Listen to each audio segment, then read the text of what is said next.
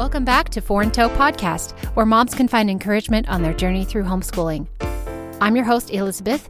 This is episode 17. This is part two of a mini series that I'm doing in the month of January 2020, introducing homeschool influencers who use specific styles of homeschooling and help other people use them as well. Today's interview is with Molly from the podcast The Modern Homeschooler. Now, this interview was the very first interview I actually did for this series, and I think it was all the way back in September that I did this interview with Molly. And it was a great conversation. I will say, however, we had quite a few technical difficulties. So I do apologize for the sound quality, but it was such a great conversation with her. I wanted to be able to still share it. So we're going to go ahead and do that today. My conversation with Molly revolved around her homeschooling of her two children using the classical conversations education method. Now, she does reference Charlotte Mason approach, which is why I wanted this to be the second episode in this series. If you're unfamiliar with the Charlotte Mason style, I would encourage you to go back and listen to episode 16, the one I released last week, an interview with Sonya Shafer, who is the director of Simply Charlotte Mason she did an excellent job explaining who Charlotte Mason was and how the approach works. She also shared about her program, Simply Charlotte Mason, and what they have to offer with their curriculum.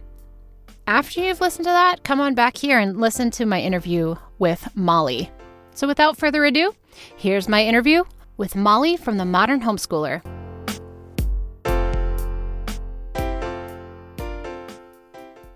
Welcome back. It's me, Elizabeth, here with you today, and I'm not the only one on this episode today. It's not just me in my closet. Today, I have a special guest from the Modern Homeschooler podcast. This is Molly. She's going to help explain to us the classical conversations homeschool method. Welcome, Molly. Hi, thanks for having me. Could you tell us a little bit about what keeps you busy outside of your homeschool life and then we'll get into your homeschool life. Um, what keeps me busy? I I am someone who keeps busy. I keep busy by keeping busy. I'm super unpopular in that I like to be busy. So, um, I know people like to sit and do nothing and that just drives me nuts. So, I anything I can. So I work, it's about 25, 30 hours a week as a professional photographer. I shoot weddings. And then um, this time of year, which is in the fall and also winter time, um, I do commercial photography, which is uh, photographing businesses for their websites. And so that keeps me very busy. So I've been a subscriber of your podcast for like six months now. I'm not entirely sure, but that's that's like OG man because that's pretty much when it started. yeah, yeah, I don't think I had to catch up very far. So, from when you first started, but I've really enjoyed listening to other homeschool moms and your journey, especially, and just hearing how you do things. We were talking before we started the interview that like homeschooling is so vague, it's so different for each person, so individual. Would you share how many kids do you have? Uh, what grades are they in? And How long have you been homeschooling? Oh, yeah, totally. I have two kids and they are ages 12 and almost 11 and i've been homeschooling from the beginning harrison um, my 12 year old now he was naturally um, he he was naturally able to do school. He he is one of those weird like kids that annoys you because he has a really long attention span. Uh-huh. Like like in, in school, you just wanted to roll your eyes at that kid because like this is so easy. I don't get it why you guys are having trouble. That's that's Harrison. So he was actually fully reading uh, books at four, and nice. so um, we started school at three and a half with him because I was bored at home, um, being not busy with photography as much during that time. So we started school at three and a half with him, and he was fully reading, fully doing uh, kindergarten math at four, and uh, hasn't stopped since. So Adelaide's normal. So I'm not sitting here saying my kids are so smart. I'm just saying Harrison happens to be. So, yes, I've been doing it then for eight years. so, you use classical conversations for the backbone of your curriculum. Mm-hmm. Would you please help me understand yeah. the educational approach of the classical conversations method? Yeah. So, classical conversations was started by a woman in the 1990s um, who decided that she wanted something slightly more.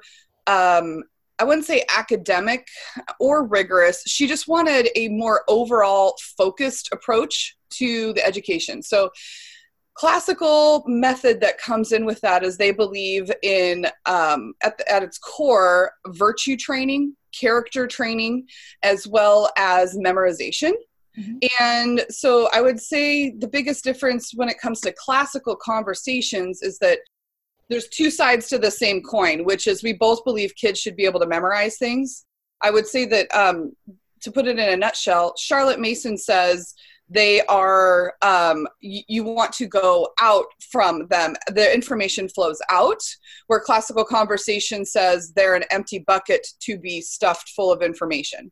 Mm. so at the end of the day the goal is memorization and um, mastery of work. It's just two completely opposite flips of the same coin which is so classical conversation says it's super easy for kids to memorize stuff and they enjoy it. So stuff them full of knowledge when they're young so that when they're older, they can uh, communicate, have discussions of opposite viewpoints with other people, but they have the core. Uh, they have the core knowledge to be able to discuss. Yeah. With that, what subjects are focused on? Are there specific focuses, specific curriculum? Are there topics that are focused on, like obviously math and English are probably there, but are there others that are focused on in that style? Well, with that method, it's a really weird um, setup to the outside world, how they do it. It's a three year cycle. And so, in those three years, you cover everything that you would need to cover. The kindergartner is learning geometry equations right along with the sixth grader because of the rote memorization. Um, so they're learning the exact same history sentence from the, the kindergartner or the five year old is learning about O'Higgins of Chile at the exact same time that the sixth grader is memorizing the exact same sentence okay. because we're all on the same cycle together. But in three years, we learn all of the all of the information of the core information as in um, the math the math we do our own math at home, but the actual like math formulas and like the kindergartners are required. Well, it's not required, but they are taught the uh, times table. So the kindergartner is encouraged to memorize 12 times 12 and right along. That's where it gets kind of funky. But if you think about it in the regular school system and traditional schooling, you learn about Abraham Lincoln in kindergarten Right. You just like dress up as him, right? Yeah. But in sixth grade, you're actually learning a little bit more about the Civil War, so you're able to go deeper. Yeah. So that's the exact same method, if you will. It's kind of like a spiral approach, I yeah. guess you would say, where it's this it's this mix of spiral and mastery at the same time because they're encouraging the kids to memorize the yeah. facts, but they're spiraling back around to it over the years. If you start the program in fourth grade, you're going to go through all those cycles multiple times before sixth grade. Yeah, that makes sense. Yeah. So now, if you don't mind, would you tell me what a day of school looks like in your home? So we, um, I always like to preface this by saying we have a solid hour and a half to two hours extra of school that I would say the the normal, not the normal, the traditional classical conversations person ha- doesn't do, um, just because it's my personal preference, or I would say is not part of the classical conversations model. Okay. Um, and so we start out our day with a half an hour of video games. Perfect.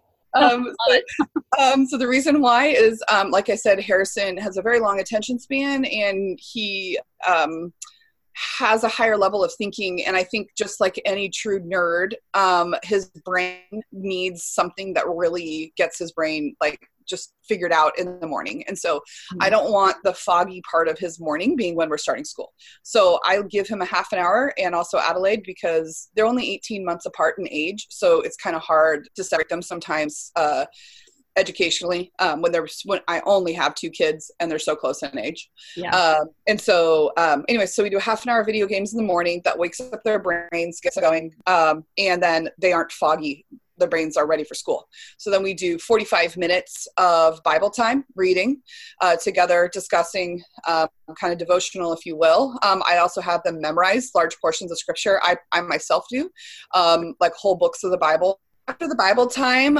we go ahead to about 45 minutes to an hour of reading aloud, and that whether it's Hardy Boys or you know Little House on the Prairie or any of those kind of books the number one thing in my homeschooling that I want to get across as part of the classical education of the virtue training is I want my children to do hard things. And so I want to read books about people who have done hard things. And that's honestly the basis of what books we read. Um, and so Laura Ingalls, her life was hard on the prairie, you know, or, yeah. you know, so any, any, any, any book that has a variance of hard, that's the kind of book we read. And that's my, that's, that's how the books that I choose. So then we do piano and then we do math um, math is on the computer. After that starts our classical conversations day part of it, where uh, we spend a half an hour with memorization um, of the facts for the week that we're given, and then we have memorization and um, and then we go into English. So for Adelaide, she's doing Institute for Excellence in Writing, which is part of the Classical Conversations program until sixth grade. And then in seventh grade, a lot of things switch for Classical Conversations, and uh, we do lost tools of writing. So they do English, and then uh, Latin, Adelaide is still in the memorization stage where Harrison is now beginning to um, apply what he's memorized, being in seventh grade. Oh. So one is memorizing while the other is uh, diagramming sentences in Latin. And then after that, we do um, our science, history, and geography back to back. I, I, leave the fun stuff for the end. So yeah. we finish off the day with a science project or an art project or something like that. Yeah, that's fun that's kind of how it goes. And we finish our day around three o'clock. This is different too. A lot of homeschoolers, their whole goal in life is to finish by noon or, like whatever. And it's, it's just not, it's just not me. Um, I know I do work from home, but still our school does not finish at noon. It goes usually until about three or even 3.30.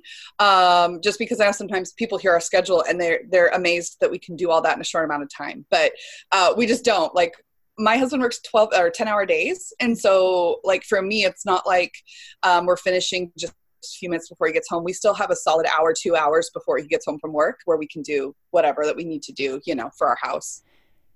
You know it is encouraging to me to hear you say that because with four kids which i have four kids three of them are in school one's in preschool and i can't figure out how to do young elementary school at this point. With the three that are in school and be done by noon. It just is just impossible, and I just don't make it happen. So it's good to know that I'm not the only one. What are your top suggestions for books or manipulatives or curriculum to use with the classical conversations method? Uh, for the curriculum and things that we choose, I would say this is where a lot of people you will see do a Charlotte Mason slash classical conversations mix. And um, people who aren't in the classical conversations world sometimes get confused as to how those two blend. Mm-hmm. Um, but the thing is, with Charlotte Mason, she's very much about living books. She's about um, a feast of knowledge, as in um, things that are beautiful and good and they're trying to implement those things. And so with classical conversations we've done our memorization. We've memorized about the leaves and actually study the leaves in the real world. And so i think that's when you see the classical conversations charlotte mason approach mixed that's how that works. So for sort of living book you know yeah. goes right along with that. Also i actually use the charlotte mason artist composers and um, artists and composers that they mix with them because um, classical conversations we study music theory and we talk about certain artists and composers but we don't dive deep into them. So i actually we listen to the classical music and read the biographies from simply charlotte mason. That's how we kind of dig deep into those subjects. I think another really good curriculum extra honestly the library I mean, I can't tell you classical conversations moms. I think sometimes people who aren't in the program and haven't studied it, they think that like the word rigorous gets used a lot and I don't find that to be true being in the program. Yeah. uh, so, um, because all of these moms are usually in the program because they need the stability and they need the accountability mm-hmm. that classical conversations provides with the backbone. Mm-hmm. And then from there, they're doing all of the Charlotte Mason things like being in nature, reading living books, baking pies, and doing all that. So that's the main thing that we do. I, being an artist myself, well, I don't know if I call myself an artist. A, you a should call yourself an artist. Person.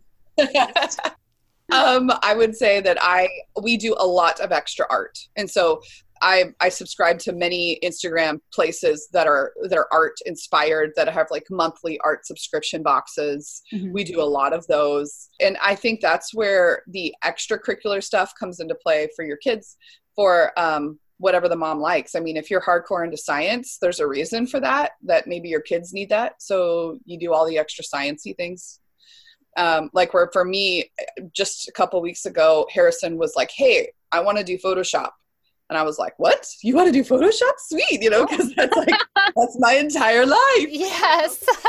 Um, and i wasn't sure you know how he was going to play out because he's such a i don't know how else to say it like a desk job kind of guy. Like he's not sporty he doesn't i'm not sure which direction he's going to go. But now all of a sudden he wanted to do something on photoshop. So um, my kid, you know, is naturally going to do that. But of course, the self education person in me said, That's cool. I totally know this program, but you need to learn it for yourself. So you get to go YouTube it. Like, I literally didn't tell him at all how to use it. And that's where the uh, do hard things approach comes in, where, I mean, if you really needed help with something, I said, okay. But for the most part, I made him self educate Photoshop right now. Yeah, that's really a great idea. So that's what we're doing. That's my very long answer is I, I use it all. I use all the extras everywhere. That's great. I love it. It's a good answer. It, it is a good answer. I, I, like it. I'm an eclectic homeschooler, and so like I use a little bit of everybody. so I'm just taking notes. I feel like that makes you a well-rounded educator. If like if you're not a fangirl of one method, I feel like in the you're not just like I don't only go to classical conversations uh, yeah. conferences, or I don't only go to the you know. And yeah. so I, that's that's why I decided it's like it just makes me well rounded when I'm yeah. eclectic. yeah.